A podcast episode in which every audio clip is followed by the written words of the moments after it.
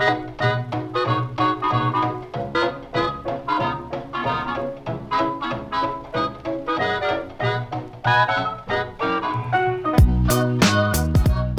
and welcome back to Movie Film Studios, the only podcast where two wannabe film studio executives shamelessly take the best ideas from the latest Hollywood trailers to create the half-baked blockbusters that you'd actually want to see.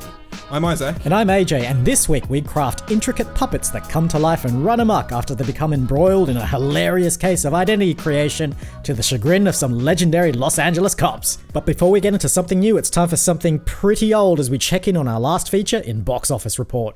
I was going to say last week's release was the the Turner Family Tarago, but I think some eagle-eyed viewers may have noticed that despite the fact that it was released in uh, the episode at least was released in January 2024, was actually recorded back in October uh, 2019. Yeah. Um, but you know that's no reason we can't check in and see how that project went. We had a couple of issues there securing the Tarago itself. Yeah, we did. Now, as anyone knows who grew up in Australia, the Tarago was the quintessential vehicle for families, particularly large families, because it is a people carrier. It seats about nine people. Um, it's efficient. It's affordable. It's great.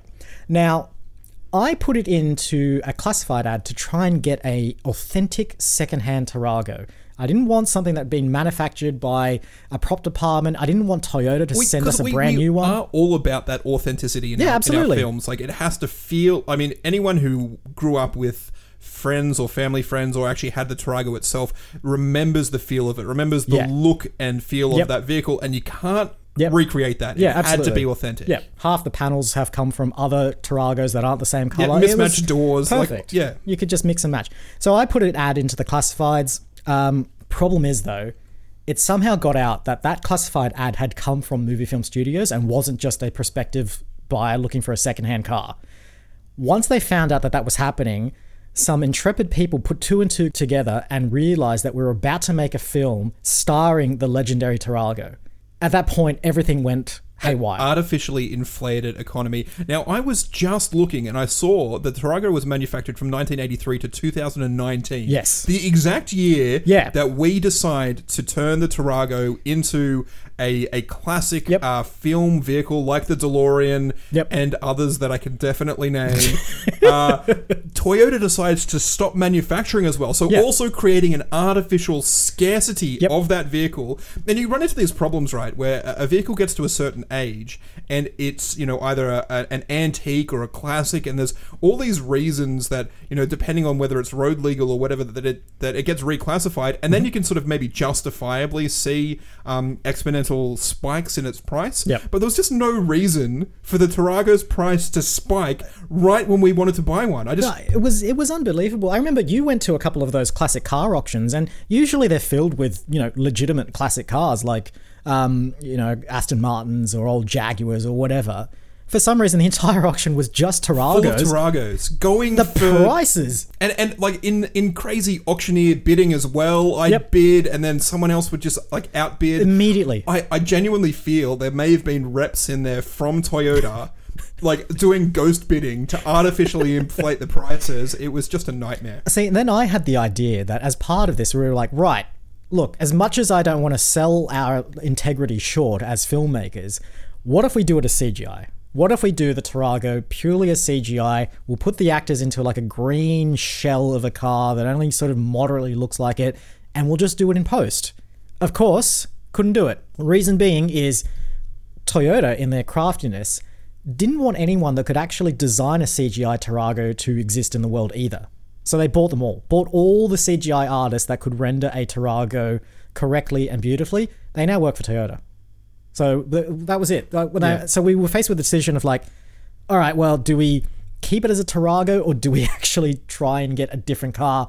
And I mean, it has been a five year protracted or four and a half year protracted Hmm. battle, but we got there in the end.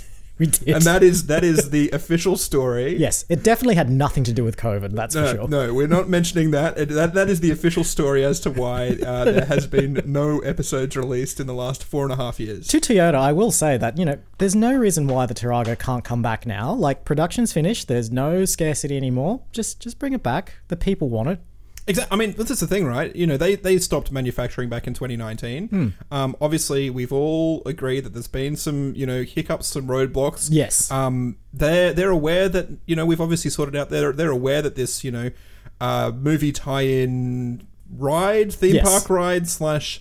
Um, series of wacky adventures is, is about to kick off. Yes. So I think you know Absolutely. maybe I they think- should fire up the, the Tarago factories or whatever they they're they're made, get them back on the streets. I'm imagining a smelter of some kind that they just come out fully formed. Do you remember when they re-released the VW Beetle in like the early Yeah. 2000s, and it was kind of like the iMacification Yes. of like you know, and it's like uh, it doesn't really have that classic look, but they're trying to like Yeah, market but it's it also as kind of there as well. It's sort of just you can so kind maybe, maybe some squint and it's kind of- fluorescent yeah. Lime Taragos, some pastely Fins, pink. it needs some we'll get some TikToker young tween girls to, to like. I think I got Mandy Moore to put the, the new VW in a in a music video, so maybe they can tie in some stuff there. Maybe we can reboot Mandy Moore as part of our campaign true. for the new we, we are, Tarago. look, you know, we are obviously very successful film studio executives, but we do have a lot of ideas that can work incredibly well with other Yes. industries. So hit us up, Toyota. Like, Yeah. you know, there's no reason we can't have a partnership. We get some uh, some kickbacks from that. I will say this as well. I'm not interested in bringing the Tarago back for some kind of Turner Family Tarago sequel where an evil future version of the Tarago comes back to battle our old uh, family loved Tarago. Definitely not not a thing. We're not interested in that. Not interested. Not interested. No, okay. no, no. This is purely bringing the Tarago back for being a Tarago. All right, on to this week in trailers. And first up for this week, we have Stop Motion, directed by Robert Morgan and starring Aisling Franciosi, Stella Gonet, and Tom York. Not the one from Radiohead. Such a morbid imagination. Bringing dead things to life.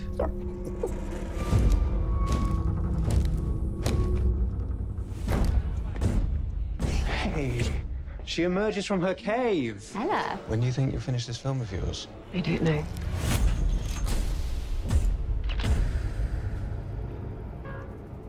What's all that stuff? It's called stop motion animation. What do you think? It's a bit boring. It's not finished. It's not boring. Make a new one. A new one. Yeah. I know a better story.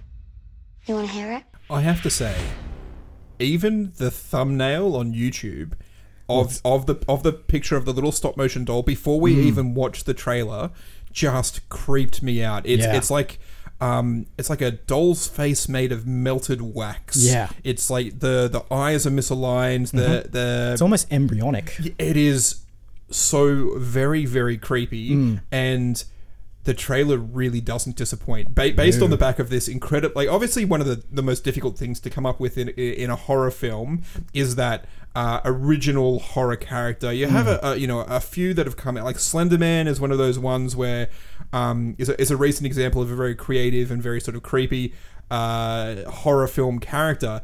But this little stop motion doll is like I really sort of up there with something that's just incredibly unsettling. So, to give some context, the whole premise of this story is we've got a woman who's making a stop motion short uh, in her house. She's kind of a bit of a loner or is very like obsessed with her work. Um, her niece, I think, visits A- one day. a some, small girl. Some child visits one day and queries, What are you doing? That looks boring. You should make a new film.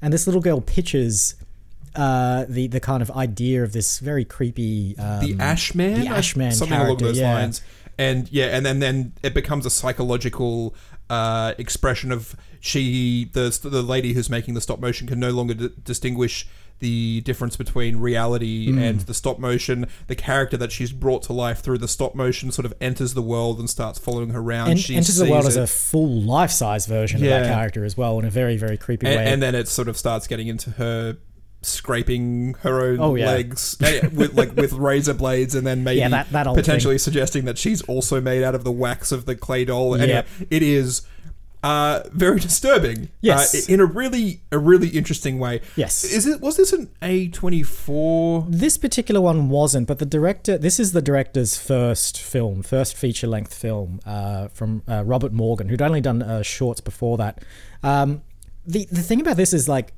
the interesting thing about this and what i quite like about it is they've gone for something that like stop motion can look a little bit creepy just by virtue of how it's made. Um, and they've really leaned into that aesthetic with this one. Um, it's definitely no Wallace and Gromit, that's for sure. Um, yeah, I, I think they've done. There's, there's a whole bunch of like really interesting things that they've done in here uh, to create that sense of unease. Mm. Um, I think mining something like stop stop uh, stop motion or stop frame animation hasn't been done in this way before. I Although agree. having said that, I do remember the the band Tool. I think one of the members of Yep. Tool studied stop frame animation Yep. and all of their music videos or at least a large chunk of their early ones were this sort of creepy surreal Ah, stop yeah, frame yeah, stuff yeah. that they did very reminiscent of that and when you said tom york earlier i'm Yes. like i assumed it was the radiohead tom tom york and there was somehow sort of linked in They've with done this they've um, done two stop motion music videos before, and both of them, while not to the same level of like gory body horror that this film has, are sort of equally unsettling in, in various ways. Uh, so yes, definitely all the Tom Yorks of the world series, all of them um every single one. I do like, you know what I actually really like about this? I like that you can now make a horror film from just random production techniques, anything which I think Yeah. like surely surely that is the thing we need to take away from this. As much as, you know, the horror thing doesn't quite like I'm not big on it. I'm It very is, it is not my, my films. genre. It- I, I think when we were watching that trailer, you could visibly see how upset I was getting at certain points. I don't really have any intention of putting myself through No, that for I'm the, for the length of a that. feature film. But you are right. You can I don't- yeah, literally, any- any like, production literally technique. pick anything Yeah. and go, what if this was a creepy horror film? Um, and so long as you got the talent behind it, you can uh, you can it. definitely make it disturbing. Perfect. All right, on to the next film in this week's episode, which is Ricky Stanicky, directed by Peter Farrelly and starring Zac Efron, John Cena, and William H. Macy. Nicky, what up, man? Are you serious? Have someone call me when you get out of surgery, all right? You should drive out there. Ricky's been there for you guys your whole lives. The devil's in the details, my friend. It worked. Atlantic City, here we come. What we got? Ricky's cancer's back. Why does it have to be cancer? Won't everybody get worried? Yeah, and that's gonna take us right into the World Series. To Ricky Stanicky. The best friend we never had. Mm. My baby's gonna be born six weeks early. I was born six weeks early. I want to know where the hell you guys were tonight. We called every hospital and there was no record of a Ricky Stanicky. You know, all we did was tell one lie. Hundreds and hundreds of times over many, many years. If the truth does come out, my marriage is over. What if we hire an actor to play Stanicky? I noticed when you uh, did the list of the actors there, you uh, didn't do. you did obviously you did the the um the well recognized names. Yes. I think the the film is is basically about a a core group of uh, three friends. Yep. Who. Uh, as a way of lying to their wives so they can go and do fun things like, you know, gambling in Vegas, have invented a friend, Ricky Stanicky, and they just say, oh, you know, I think in this particular case, Ricky has got cancer, so they have to go and um, uh, take care of him, and they use that as an excuse, uh, an excuse for a weekend away. And then when it becomes clear that potentially they have made up this uh, this character, they're forced to hire in uh, John Cena to play the character. John Cena being a particularly unsuccessful. He has a stage show where he does dirty sexual innu- innuendos, Yep. and then John Cena uh, worms his way into their lives, and chaos ensues. Um, the, the main group of friends though does does include uh, other people other than uh, than Zac Efron, but who are not nowhere near as recognizable in terms of names. I have seen a, a, a few things that they've all been in Hmm. um, before, but uh, definitely Zac Efron and John Cena are the are the big draw. I mean, I had to do some name dropping there, and I think that like name dropping Peter Farrelly as well. You know what's interesting? I think that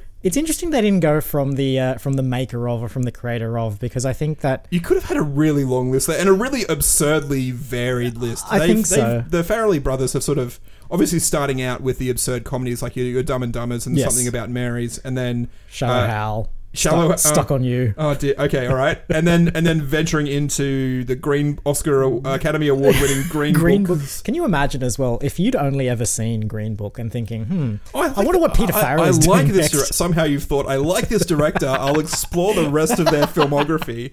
It's a little bit like uh, who did um, who did Vice? The Todd Phillips or even Joker? Yeah, right? yeah. It's like oh, I, I really liked.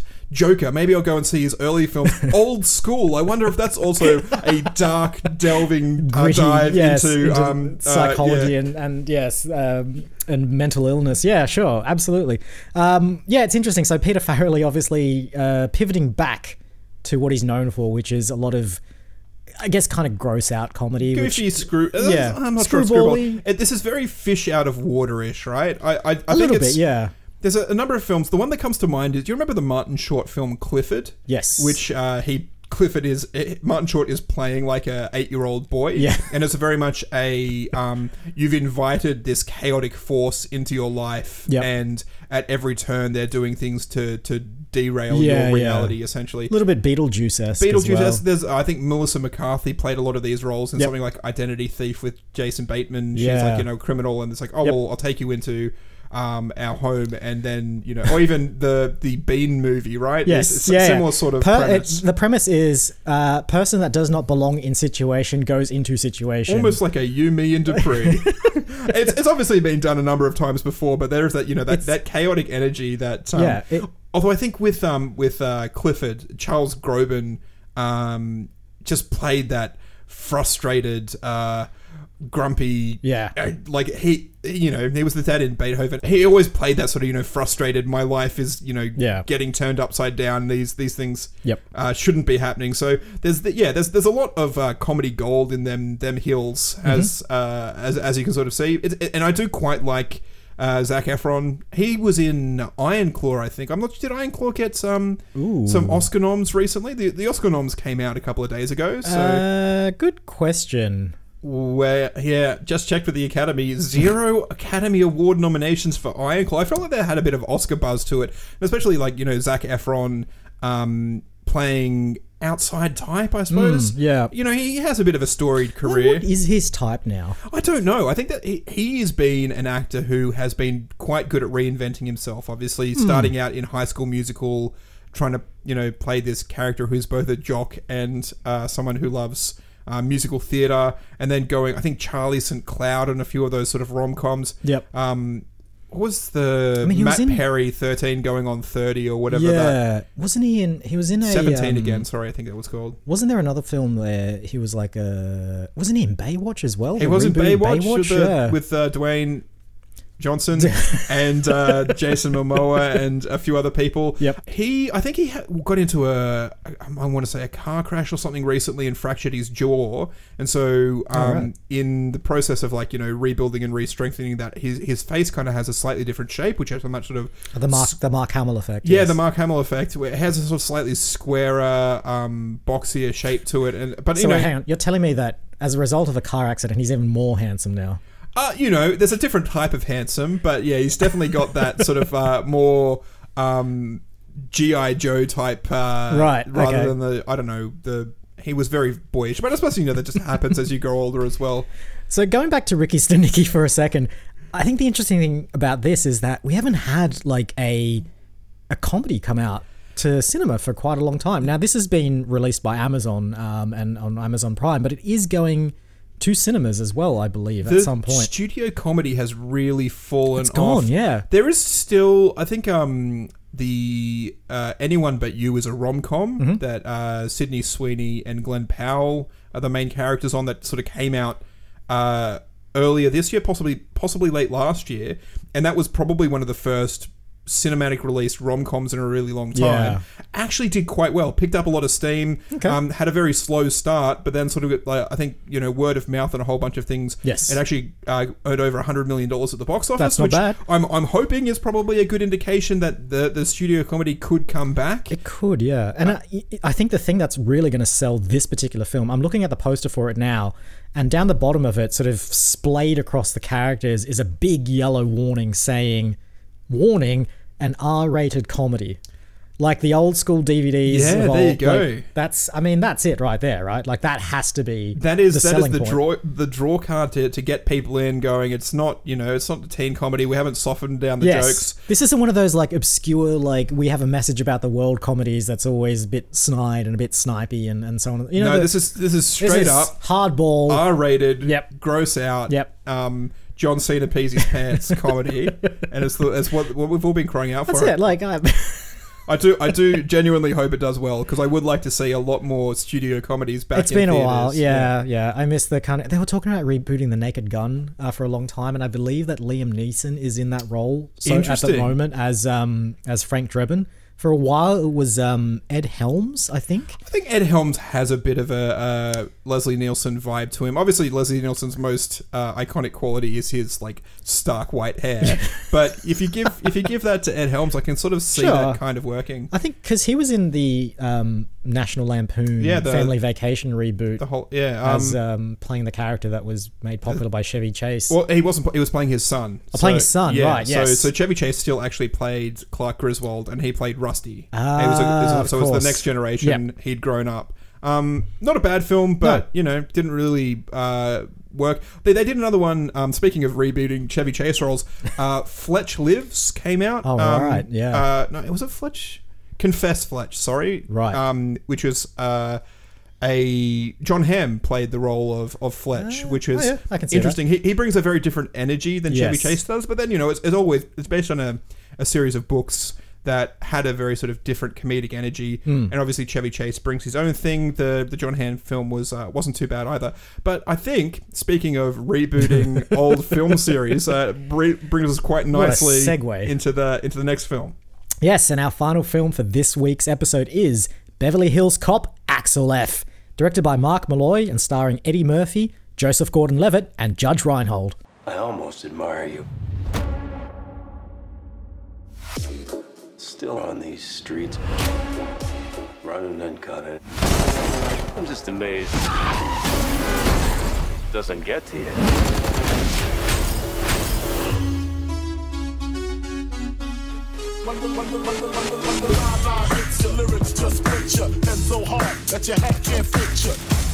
Watch your ass out there, okay? I'm gonna be fine. They love me in Beverly Hills.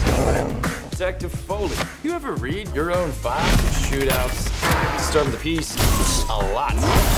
Please tell me you didn't get arrested again. Twice, but I broke out. I think I mentioned the word legacyquel to you as we were watching this, and you said you hadn't heard of it before. I hadn't, but I love it. It, it's definitely a term that has cropped up in the last four and a half years. I think Yep. obviously it was it's been done forever. I mean, you could apply that to our favorite film of all time, Indiana Jones and the Kingdom of the Crystal Skull, um, which is you know it is obviously a portmanteau of the words legacy and sequel. Mm-hmm. It's this idea that we're going to release a new film in the franchise, a good.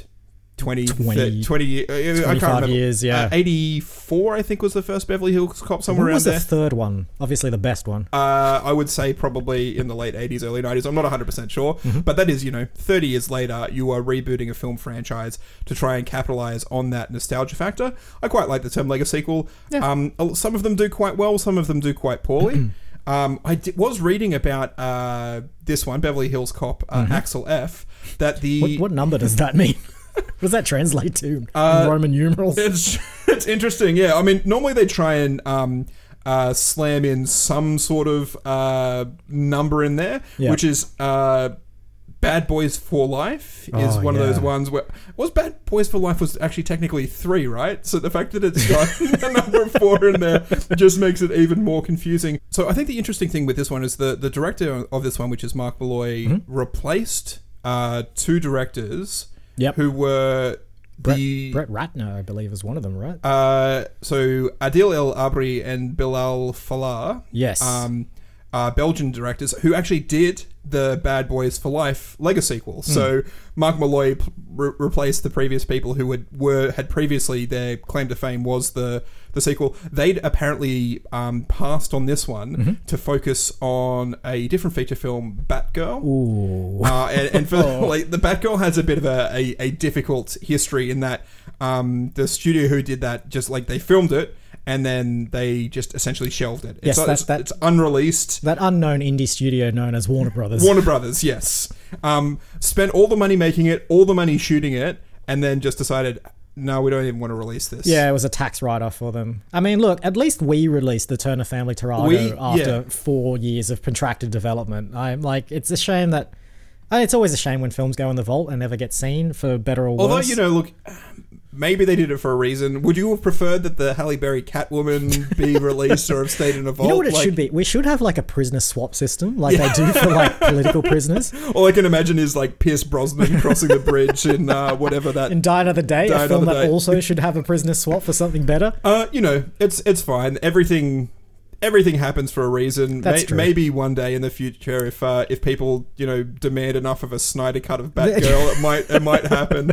Um, Yeah, but, it has to be done by Zack Snyder. Yes, like uh, every every Snyder cut, uh, every film that you know is critically badly received, just needs to release the Snyder Yeah. cut. It'll be in black and white, four by three aspect and, ratio, and for some reason everything is in super slow motion. yeah, and five hours long. slow motion within slow motion. Someone pointed that out. He has a um a new film out which is uh an Rebel, Rebel Moon. I Rebel believe, Moon yeah. original sci-fi, and they were showing that, that there is slow motion within the slow motion. Wow. So like you Are, know, they, are the people just watching like a slow motion monitor? And, I, I have no idea why, but you see the the people jump in the action sequence and then it slows down, and then like they're about to hit something and then it slows down even further. So it's like Inception levels of slow mo within iner- slow mo. it's slow motion inertia, right? Like if Yeah. you're leaping into slow motion, there's obviously that initial slowdown, and then when you actually get to the point, it's slower again. It makes perfect sense. I think we have deviated a little bit far off the topic of um, Beverly Hills Cop Axel F. Uh, I think the the two big features of the Beverly Hills Cops films Mm. were that it was an action cop film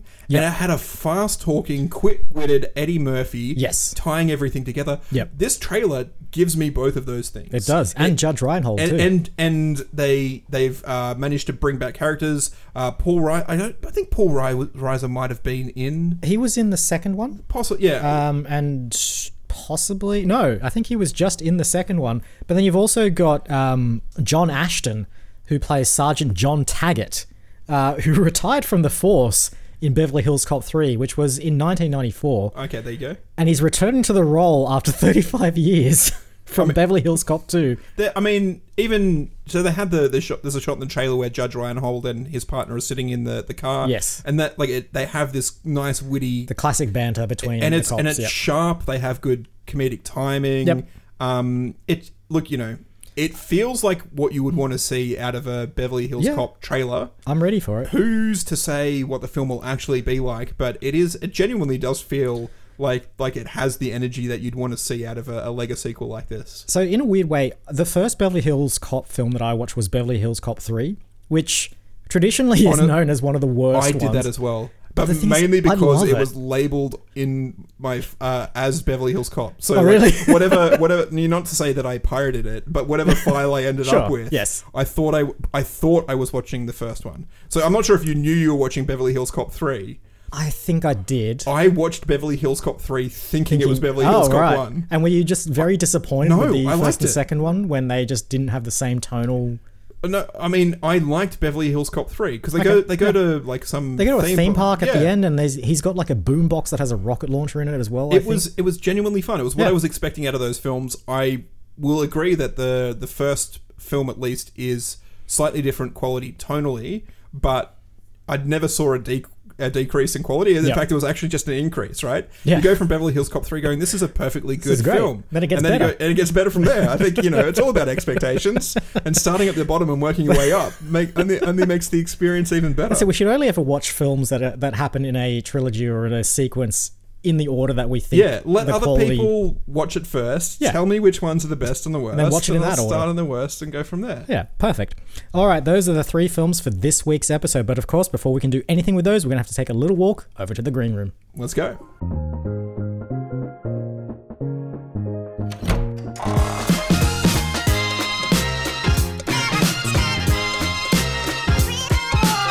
And here we are. Man, it's dingy in here. Been a while. it is dusty, right? Mm. I, when I flicked on that light and bathed the room, it's supposed to bathe the room, the room in uh, green light so that all of our ideas, when birthed, are automatically green, Green lit, lit. yep. But that that I mean, bulb was a little bit, Bit dusty, dusty, yeah. and it's more of like a khaki, not really the, the bright green light that we really wanted to Soft green. to birth our ideas into. Yeah. All right. To summarize the films for this week's episode, we have. A creature horror film that's based on an artistic style slash medium. Mm, we also have. A fish out of water R-rated studio comedy. And finally, we have. A legacyquel action adventure comedy police fast talking Eddie Murphy's there. It's all fun. Let's yep. All it. Good. I love it.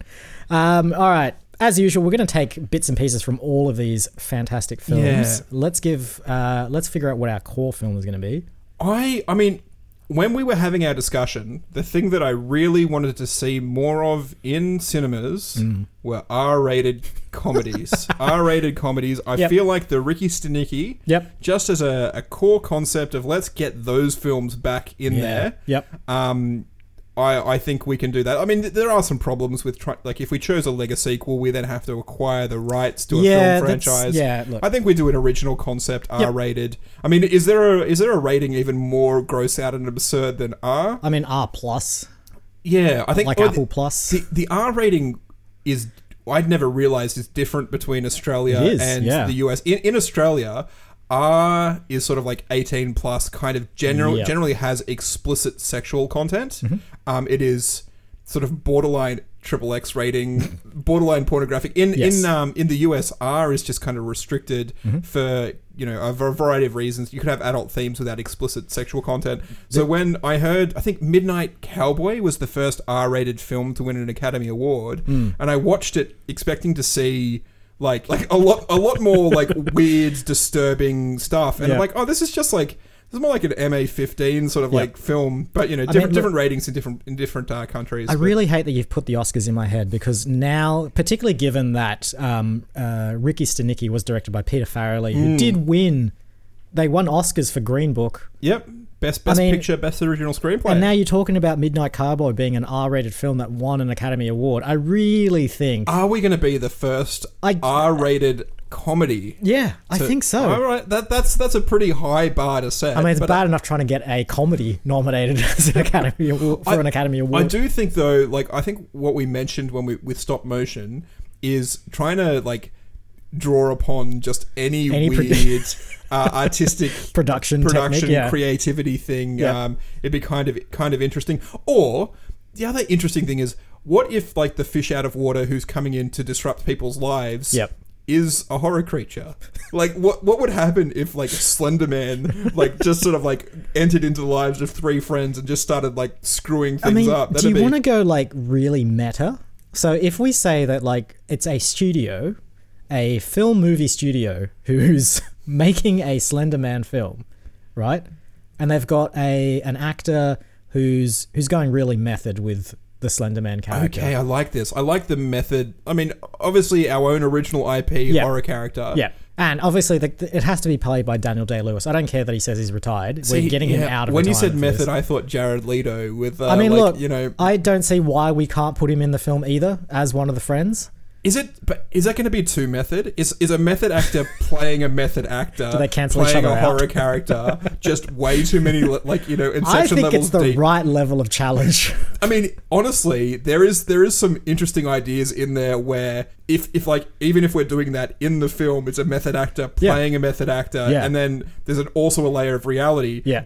Part of the problem that the you know the the rest of the cast who play our regular crew that this Yeah. person is creating chaos Yeah. has to try and figure out a way of snapping them out of it because maybe they have gone in way too Way deep. too deep. Yeah. So are we are we are we pitching here an R-rated comedy, R-rated horror comedy? So they are making a horror Yes. film, but we uh, the film is the making of that film, which is an Yeah. R-rated comedy. Okay. Yes.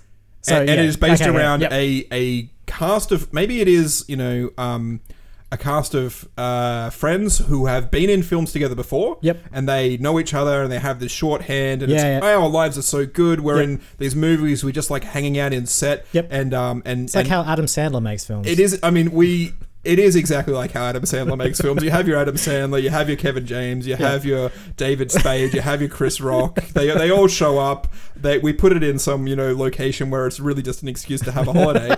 but this time they're making a creature film. Yeah. And there is a a let's I don't know, let's say three friends. There is a fourth actor who comes in Yep. to method play creature horror. Creature horror, yep. And bringing that character into this scenario Yep. actually starts creating turmoil in the lives. It's like messing with their lives a little Yeah. bit, like outside. When the cameras stop rolling, he never stops. Exactly. Yeah, okay. And, and you know, I don't know if we have a. What if you know people actually get murdered in like the, whatever town that they're in, and they're not sure if this this guy has gone way too method is suddenly actually murdering. I mean, the- is this where if if murders come into it, do we bring cops into it? Does it become I think so. a mystery at that I, point too? I think you know the that's that's interesting. We can, we can put in some because fundamentally the Beverly Hill Cops films are a little bit murder mystery. Yeah. There's you know who killed it, why they killed them. So Yep. like having that sort of like uh, police actiony um, bit in the background could Yeah. actually sort of like tie everything together. I really love this because I like the idea that like the cops that initially assigned to this case just think it's like another like oh it's another Hollywood thing. These actors are always like doing weird things. They obviously know.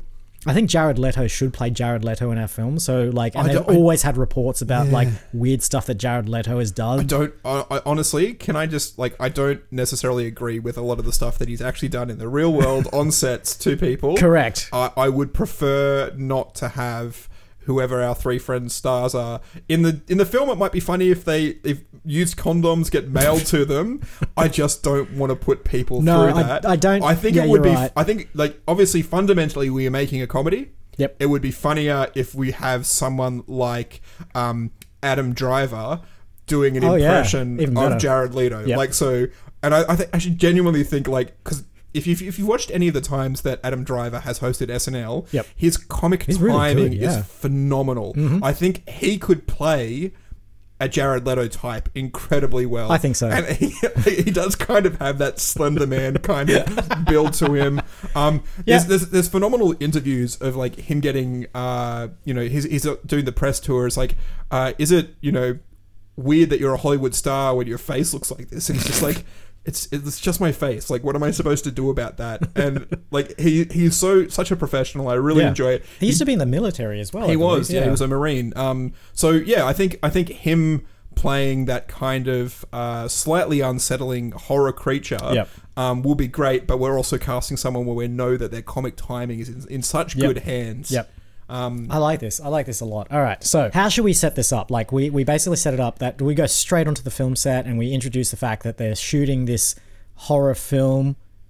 Is that like, or do we have it like, so the opening scenes of the film, it's like we're actually watching the horror film itself? It's kind of like um, Who Framed Roger Rabbit. You know how we start bit. off like, I think the issue with that is that with these fish out of water, um, or the introductory of the um, the chaotic force into people's lives, you do kind of need to establish the baseline, the the reality of uh, what their lives are like without the chaotic, chaotic element in there. I don't know how you start on the production of a film where they haven't cast, um, uh, you know, the. Oh, the you want to do this yet. like pre-casting as well? Possibly. Okay. I, I mean, I was possibly even thinking maybe it is it is them wrapping on their previous film. Yep. So it's you know whatever whatever the you know um the the, the kind of ones that I have in mind are your um, Seth Rogen, James Franco kind of Yeah. you know stoner slacker comedy. Yep. Maybe they wrap on that, and it's like, oh, look how great our lives are. Ching, they the studio gives us the check in the mail. Uh, what are we doing now? Oh, you know, we're f- flying to Bulgaria to film that horror film Yeah. that we've got lined up. This is going to be easy. It's a two week shoot.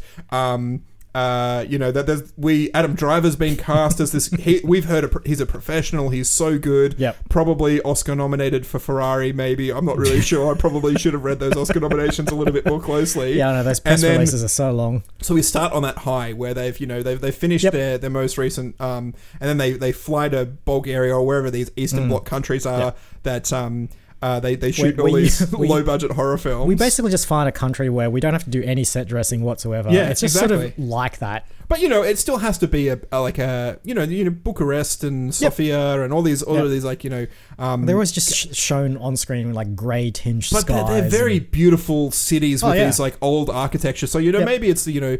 You, I mean, I, I went to college with a guy who was, um, uh, I think from uh, Romania, and he Mm-hmm. was saying, don't go to um, Western Europe because it's also expensive there. If you come to Eastern Europe, it's just as beautiful, and your money will go so much further, I mean- and everyone will be so much more thankful for you being there. So that's what we sort of That's draw the motto of our studio, isn't it? Exactly. This is this is why you know movie film studios should be twinned with uh, um, Moldova or somewhere like that, where that well, they'll, you know. It's like you know how like uh, certain cities have like a sister city in a totally different Exactly. country. Like that's what we Well, need. having said that, wasn't um uh Ricky Stanicky filmed in Melbourne. It was. You know, the, Yeah. you just go to the places that have those those sweet lucrative deals where they Yeah. ju- they want you there. They want you filming things. That's it, yeah. Um, Tax uh, breaks. a film that I mentioned earlier, Anyone But You, was filmed in Sydney. There's Mm-hmm. an upcoming The Power Rangers film uh, from '95 was E- also Emily filmed in Blunt and Ryan Gosling's uh, Fall Guy is is, Oh, yeah? is Yep. set in Sydney. So you know, there, there's lots of incentives to go Plenty, on. Um, Keep it local. Yeah, I mean, do we do we set it in? Do we do that uh, instead of going to Eastern Bloc country? Do we maybe bring it to Australia? I mean, that might help us find like an Adam Sandler esque clique of people that just want to have a holiday. It's, in this is exactly right. I think it's it's more holiday bait, and then when we have the murder mystery thing and the detectives show up, Mm. it's a good excuse to start casting Australian actors in Oh, that yeah. in that role That's of it, being yeah, that um that that detective type Every character. single secondary character needs to be an Australian. Yeah, exactly. I mean, but you know, when you see the clips of the movies, they're all the Americans because they're the actors, but Yeah. e- all the uh, the characters around them are, Yeah. are, are local. We'll definitely have two pages of like acting credits on the trailer. The first page is going to be all the American actors, and the second page will be all the Australian ones. Very off topic. I often found it weird the way in which the uh, cast is uh, arranged. Mm. Sometimes it's in order of appearance. Sometimes it's just like you know, obviously there's there's a Prominence in the film. Yeah, prominence yeah. in the film. Sometimes it's alphabetical. The the order of appearance is always weird when like the first person you see is like some news reporter who's giving all the, sh- the stick about like Yeah. the, the and it's like why is you know I don't know Emma Thompson billed first in I Am Legend when she, she's only in it for like the first thirty seconds. That's probably because I mean, I there's also a for like another category of that which I would call aspirational billing, where you have a like an actor who has some prominence to their name, but is not in the film for very long, but you kind of want them at the top because it just seems like they're in. It's like um the Godzilla reboot that happened a few years back, The where Bryan um, Cranston. Bryan Cranston was very prominently mentioned as like But one of the actors in there's a film. difference. There is a difference between marketing and then obviously title cards where each actor gets Yeah. them, and some of them get the and, and some of them get Yeah. introducing. Yeah. But and you know, uh, or you know, Danny DeVito as the Penguin, whatever. But like when you actually have the crawl going up, Yeah. the order in which they're there just often doesn't make any sense no, to me. it doesn't. All right, that's it. We digress. We Um, are digressing quite a lot. So we're going to shoot it here. It's going to be about a uh, a group of acting friends who are traveling to another country to shoot some like relatively large budget horror film with Adam Driver. Adam Driver is going to be the horror creature in question, but he is so method that he plays that horror creature when the cameras stop rolling. And then the film is going to be about how those three friends react to whatever Adam Driver is doing. So what is he going to do Well, that I, is I, I think that there is a, a, a second meta narrative Yep. where in the real world a murder or crime takes place. Yep. Which is being investigated, and the three friends can't figure out whether Adam Driver actually Is did it- the murder. Is it going to be like a lookalike murder where like It, it- is. Yeah, it is okay. definitely something that is uh, so akin to what is happening in the Yep. um, in the story Yep. that they question. Like like possibly someone from the film set had to have done this because. It is like you know the, It's so- it's the, so, like- the details of this script are under Yep. such like a, a, a non-disclosure Yep. that only someone from the film could have copycatted this Yeah, murder. I like that. Or you know, there's, there's, there's a like they, bunch of then you can do scenes where they're looking through the dailies of the stuff that they've shot and they're seeing the similarities between what they're seeing on the news and so on and so forth and then the cops are visiting the film set as well trying to Yeah. figure out like is there actually a connection between what's happening in this film and what's happening in the real world how come the like security camera footage that they've got of like the actual murders taking place shows a shadowy figure that kind of looks like adam driver Yeah. in costume interesting. it's i you know i like i'm really liking this is this a good idea? The the issue that I'm having is that it's not very funny though It will be though. Like it, it's kind of I, I see it as being like um the Hangover. You have the Zach Galifianakis yep. character in there. I think you know if you we didn't watch it this week, but the the Fall Guy.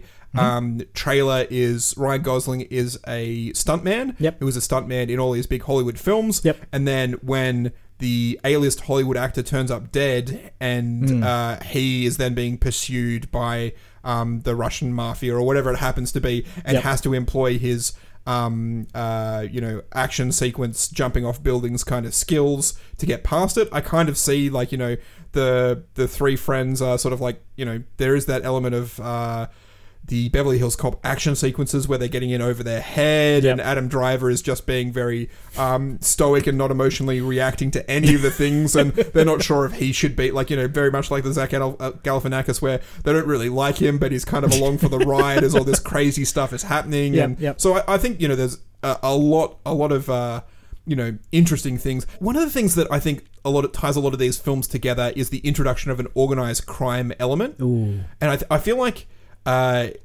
there is a lot of shady money going around financing Hollywood films. Right, hey, not not no, not, not, not us. an No. I'm not, No, no, no. no, I'm not saying anything about ours. Like, you, no, no, no, definitely not movie film This is studios. the, the shady indie ones like Warner Brothers. Yeah, exactly. Warner, Warner Brothers, and that's probably like Batgirl ended up on the shelf. Is because like ethically they're just like, oh, a lot of this is drug money. I'm not sure we can. Um, Warner Brothers, we apologize. it's not um, libel. uh, yeah, we've heard. So we've heard. So we've heard. So um, maybe there is like this uh, organized crime element of the financing financing behind this horror film is from Yeah, um, I like some it, sort of yeah. organized crime, and so when the murders start showing up connected to the film, maybe it has more of a Oh, crime element to it, and Yep. then when they you know they're investigating, they sort of stick their foot in areas where they shouldn't necessarily be um, seeing, and so and maybe that's why this you know this See, I like thing this sort of too out of- because, like, to me, the organized crime element is really creative because they have to wait for the dailies to be shot, then they have to review them, then they have to come up with a crime So that I, I links would- it to I those would, s- dailies. I would suggest that uh, because it is like a, a money laundering thing. Yep. Some guy in the crime organization just wrote the script, just like li- literally typed out whatever. Yeah, come to Australia, Yeah, uh, yeah. film it here. It's all really just some sort of Yeah. like money laundering thing. And so when um, you know people start showing up getting killed in Yep. the same way that appear in the script, Yep. it's because the crime I mean, organization wrote the script. I love this too because there's a very famous story, and I don't know how true it is, but there's a very famous story that the only reason that Bill Murray did the voice of Garfield for the like live action Garfield films is because it was written by someone with a surname Cohen, and he confused it with the Coen brothers. That's so like there's precedent here. Exactly. So it's like you know the the Spielberg or a dr- drug cartel in Melbourne or whatever it happens to be. in and the same just- way that films say from the you know Oscar nominated director or Oscar nominated or Oscar winning writer of these films like that's exactly what's happened in this case it's some criminal who has the same name as a famous author or a famous Yeah, writer exactly. and that's been enough to get these three friends to sign up for this film it's very much against their type as well they always do their gross out kind of like low budget slapstick comedies and then this one comes out of nowhere and it's got this prominent name on it it's got adam driver already cast and they're just like well it's a done deal. We have to do it, uh, and we get a free holiday to Australia as well. Um, so I, I think this is beautiful. All right, I have two questions for you. Yes. The qu- question one is, what are we going to do to make it a gross out comedy? Oh, right, interesting. We've done And- a lot of the the Beverly Hills Cop action police have, thriller, yep. drug chase, probably some the car horror. chase. We've got the horror stuff covered as well. How do we make it gross out? I, I don't. I, mean, I, it honestly has reminded me quite a lot of Twenty One Jump Street. Yep. Um, they do they do a lot of gross out. It's kind of a little bit uh, sophomoric, like juvenile humor in that. Yep. Um, there's Is it a case of like, d- I mean, are the murders or whatever happen or the killings, are they just done in like humorously grotesque ways? possibly. So was your second question there before we answer the first Okay, so one? my second question is we've put we've we've set a very lofty goal of trying to make this an Academy Award winning film Oh, that's well. true as well. Um, I, I was the, the I'm going to put a third dot point in there in that uh, the stop motion was it, it picked out a very specific creative medium. Yes. Um, and I well, feel, I, I think that we've got that in method acting.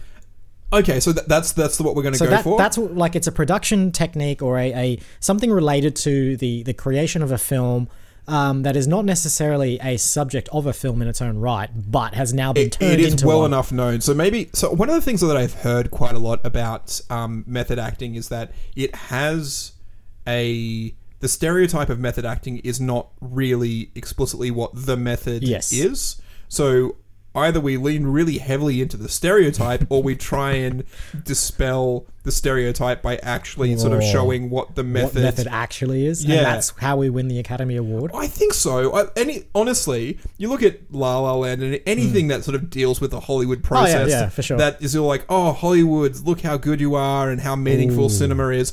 They'd throw Oscars at that do. garbage. so, like, I think. I think we're going to attract the, and, and we just need to hire like Academy Award winning directors. Um, Yep.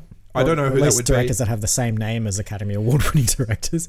Oh, So, can we get wait, Peter but- Farrelly? He has one. But the thing is, so we we need to we need two directors, right? We Yep. need we need the person who's directing the film And the actor that's the director. and the actor who's directing the film, it, uh, the actor who's playing the director who's directing the film in the film. in the film, yeah. Okay. So like, there's, I mean, you could have it, you go super meta and have it both be the same person, I reckon so. or at least who's the other fella? Bobby Farrelly. Bobby Farrelly. So you have Peter Farrelly directing it, You but- know what? Or, or we have you have Joel Coen directing the film, but Ethan Coen playing the director in the film. I think that the Academy of Motion Picture and- Arts has really gotten like the taste of the Farrelly experience when they gave the Oscar to Green Book. So now we've got to get the second Farrelly in there. So I think that Bobby Farrelly needs to be Interesting. the So- actor, the actor director. I'm going in to throw one other spanner in the works. Yep. I think Lord Miller Yep. did 21 Jump Street, Yep. maybe. And I think they've also been Oscar nominated for the Spider Man Across the Spider Verse. yes. Which uses kind of like an animation style, uh, like a combination of 2D and 3D Yep. and cel shading Yep. and screen printing and 24 frames a second and 12 frames a Yep, second. yep. They're meshing this up. So we could possibly get, you know, uh, Lord to be the actual director, Miller to play the director, Yep. and then introduce on top of the method acting thing maybe some weird uh, in film stop not not necessarily stop frame animation but that kind of like animation style on uh, on on top of the whole thing just to Jeez. just to throw some more uh, more spaghetti at the wall I think this is the thing because I, I and this might be our way into the Academy as well because we don't necessarily need to win a specific Academy Award. We just need to win a Academy and Award. you know what the most undercontested one every single Be- year is? best animated feature. Best animated feature. there is so much garbage that gets nominated for animated feature. Like, how did uh, Sing 2 get nominated for best animate? Was it really that little competition? I think there was. I mean, look, it's probably one of those years where neither Pixar nor Studio Ghibli released a But film. this is the thing: is like Pixar can shit out whatever it wants, and it's definitely going to get Oscar nominated. Yeah. like a, a year where like a Pixar film doesn't get Oscar nominated is just like oh, just like there must have been literally nothing else. Finding else out. Dory came out this yeah, year. Yeah, look, it's it's uh so virtually every single animated film ever made gets nominated for best. I think best that picture. like there is a much bigger chance of us getting uh, uh, nominated for like. Are we, is this an animation now? maybe it is a, a Who Framed Roger Rabbit. Oh, um, like a hybrid thing. hybrid. Yeah, So it gives us the excuse to still have the live action best friends. Yep. It has the excuse to be shooting on. Um, and you know what's even more hilarious Yeah. is that we just have like. Uh, Adam Driver in a mocap suit, so like when when when everyone else just gets to wear regular clothes, Oh, that's perfect. he- he's That's in the it. mocap so suit. we don't have to spend any money on like prosthetics or like costuming. No, he's in a green mocap suit. I think they do it a bit differently nowadays. I think it's like usually like grey or grey like, and something black reflective. with like checkered patterns and yeah, we'll, we'll yeah. like we'll obviously we'll we'll do whatever the the uh, the industry's Industry doing. standard, yeah. Um, spare no expense. I also think this solves the problem of how to do gross out stuff now um, as well because as soon as you incorporate animated stuff in it, you can go nuts. Have you seen the like current run of Looney Tunes cartoons on HBO? No. They're, not only are they very good, they're generally more violent than the original like 1950s Warner Brothers and they were cartoons. violent. And they, They were were- pretty violent. yeah. Like for the most part, the new stuff doesn't actually use guns, but f- somehow it's even more violent than the stuff that came in the 50s where they were just like shooting each other in the face. that's interesting as well, right? Because if you had, let's say, like a, a wily coyote type trying to like drop anvils and stuff on people in the real world, Yeah. it does genuinely become like a body horror thing, right? Yeah, yeah, yeah. So like you have this this you know Adam Driver cartoon character, Yep. who feels as though they can implement cartoon style, Yep. event- but like Zaniness, yeah. But the, when the, that zaniness is performed, like say you have a, a wooden mallet that's Yep. the size of like you Yep. Uh, and then they whack someone over the head. Well, their, their you know their head doesn't have like birds that are flying around it. it literally caves in and gets smashed. So that's where we get our our horror from, and that's also why these crime scenes are so unique. Yeah. When like you know someone gets crushed by a grand piano or whatever, and you're like, well, this is weird. This stuff doesn't happen in the real world. This is Yeah, way yeah, too cartoony. Yeah. Maybe that's why we need to start investigating. Yeah, this is great. I mean, I don't know what the metrics are for winning Best Animated Film in terms of how much animation needs to be in it. We'll check the rules on that to make Mm. sure that we qualify.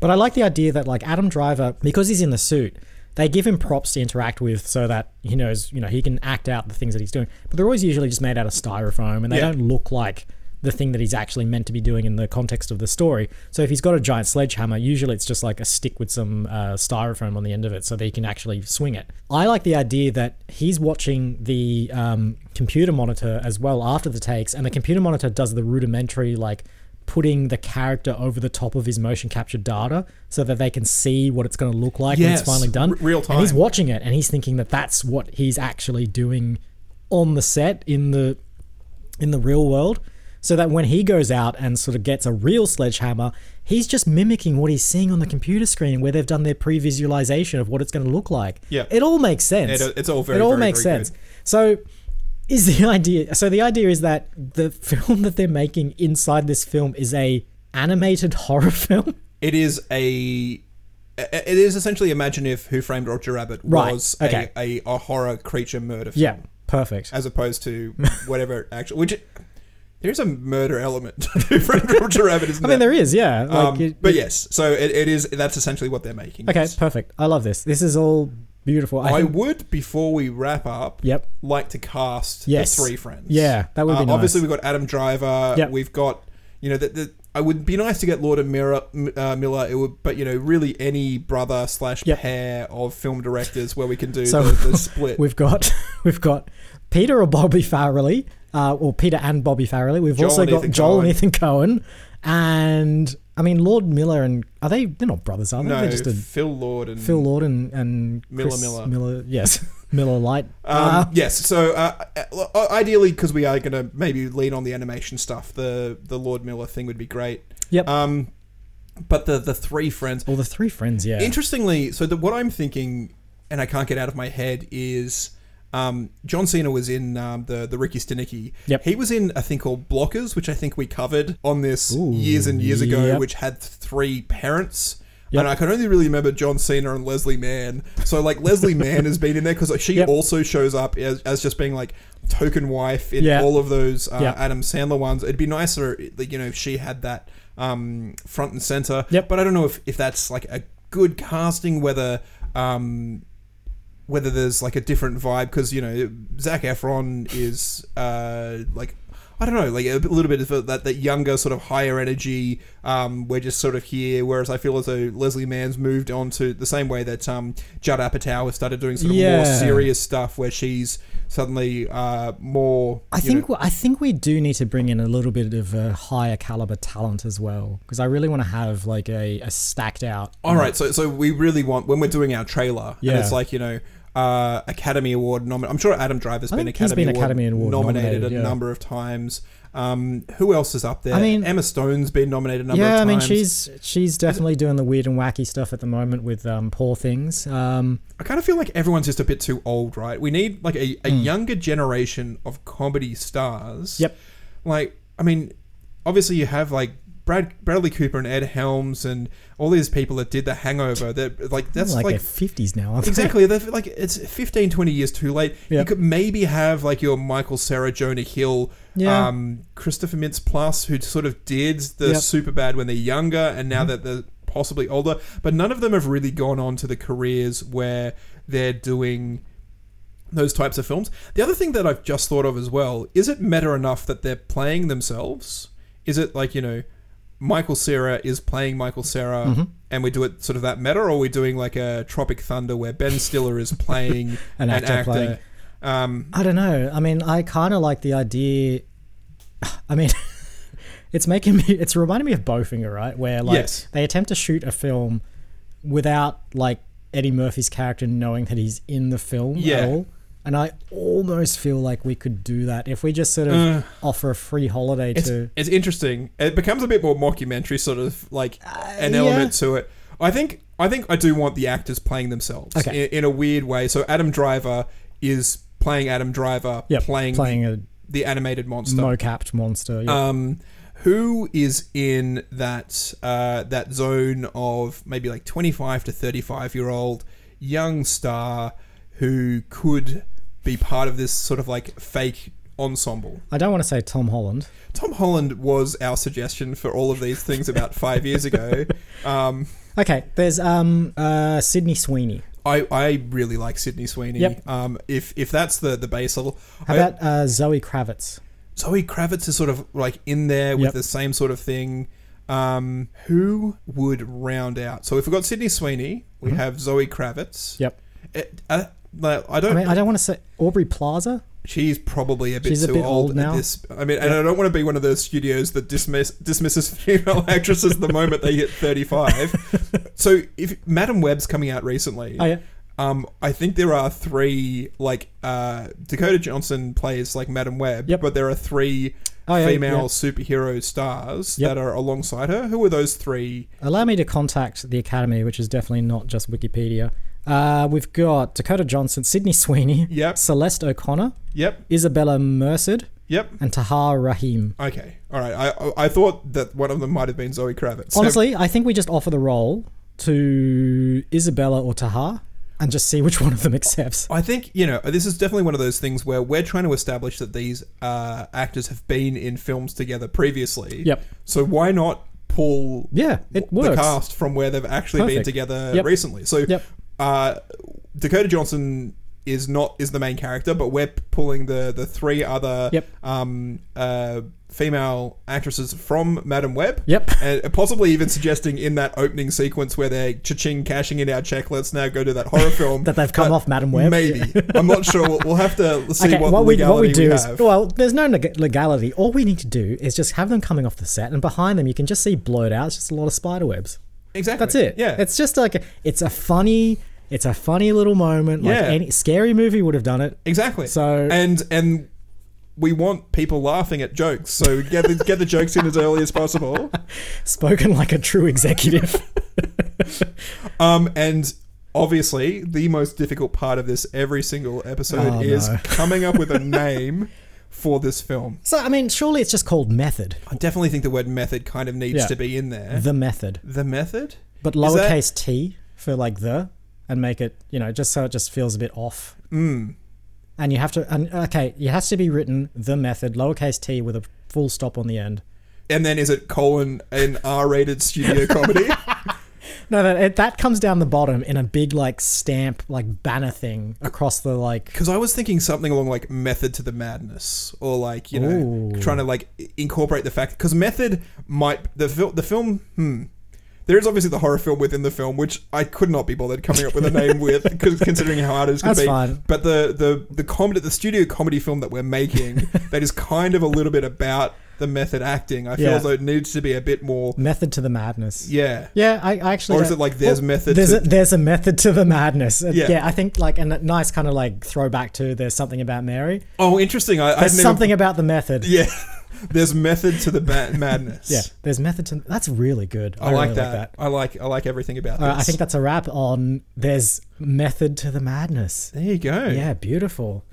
We are going to single-handedly revive. The, I mean, we say single-handedly. We're definitely building upon. I mean, look, people. we're, helping Amazon at the very least to bring back that R-rated comedy banner. yes, exactly. posters. I But mean, but definitely studio uh, cinematic release. Get get people back in there interested in it all. I will remind you that the goal of this film was not only to be um, Oscar winning, but for it to be a gross out comedy. Well, you know, there's people's heads getting splattered by hammers Yep. that gross out as much as yep. yeah, as Yep, much as anvils. John Cena peeing his own pants, or uh, Ben Stiller using semen as hair gel. You know, there's there's lots there's lots of ways that you can do this sort Yeah, good point. stuff. Good point. All right, time to wrap up this week's episode. Find us on moviefilmstudios.com or .net. They'll go to the We've got both of them. We've got both of them now. We've really There is we there, cashed in that Tarago money. Yeah, and, and got the dot com, got that expensive dot com. Um, there is the Mephisto Woodada, the uh, the back catalogue of our all, all our previous episodes, which you can uh, go through. I think we've got even links to, to the trailers that we watched during Yep. those films. It's very strange going part through that back catalogue and seeing trailers that we watched and discussed and having absolutely No no, recollection of those films at all. Uh, yes, so that's all available at moviefilmstudios.com. Give us a like like on various social media platforms, and listen to us on any podcasting platform that you choose to listen on. You'll probably, I mean, if you have somehow managed to say subscribed for the last four years with that episode, you probably noticed that uh, two weeks ago we had the uh, Notes from the Studio uh, episode come out, which was me fulfilling the bet where I had to watch Kingdom of the Crystal Skull, and then you would have also noticed the the, the Turner Family Tarago. Yep. Um, hopefully, those of our subscribers that dropped off somehow hear about us. Um, just through the ether. Uh, if not, maybe just you remind your friends that we're they're back on the air. The one thing that again, we're, we're, I know we're wrapping up, and I'm I'm throwing some spanners in the works. In that uh, notes from the studio episode, we Mm. talked about how we were going to go see Dial of Destiny, Mm. and that we were anticipating that it could be an exciting new release in the Indiana Jones franchise, and that we're very excited. I mean, we were to, right. It was a new release. it in the was a new Jones release franchise. uh, uh, and um, yeah, it didn't didn't really live up to that might be that might be discussion for notes a from different the studio, notes to the studio. uh, I'm- episode two. I'm sure. I mean, I think I feel as though if we're doing more notes from the studios, we should be making more bets which people can fail, and then after Dark Universe films not coming out for four years, we finally give in and go, all right, we're going to have to fulfill this end of the bet. We'll keep, we'll save that for We'll- future we'll save episodes. I think. All that remains is to thank you for listening. I've been Isaac. And I've been AJ. Roll credits. Watch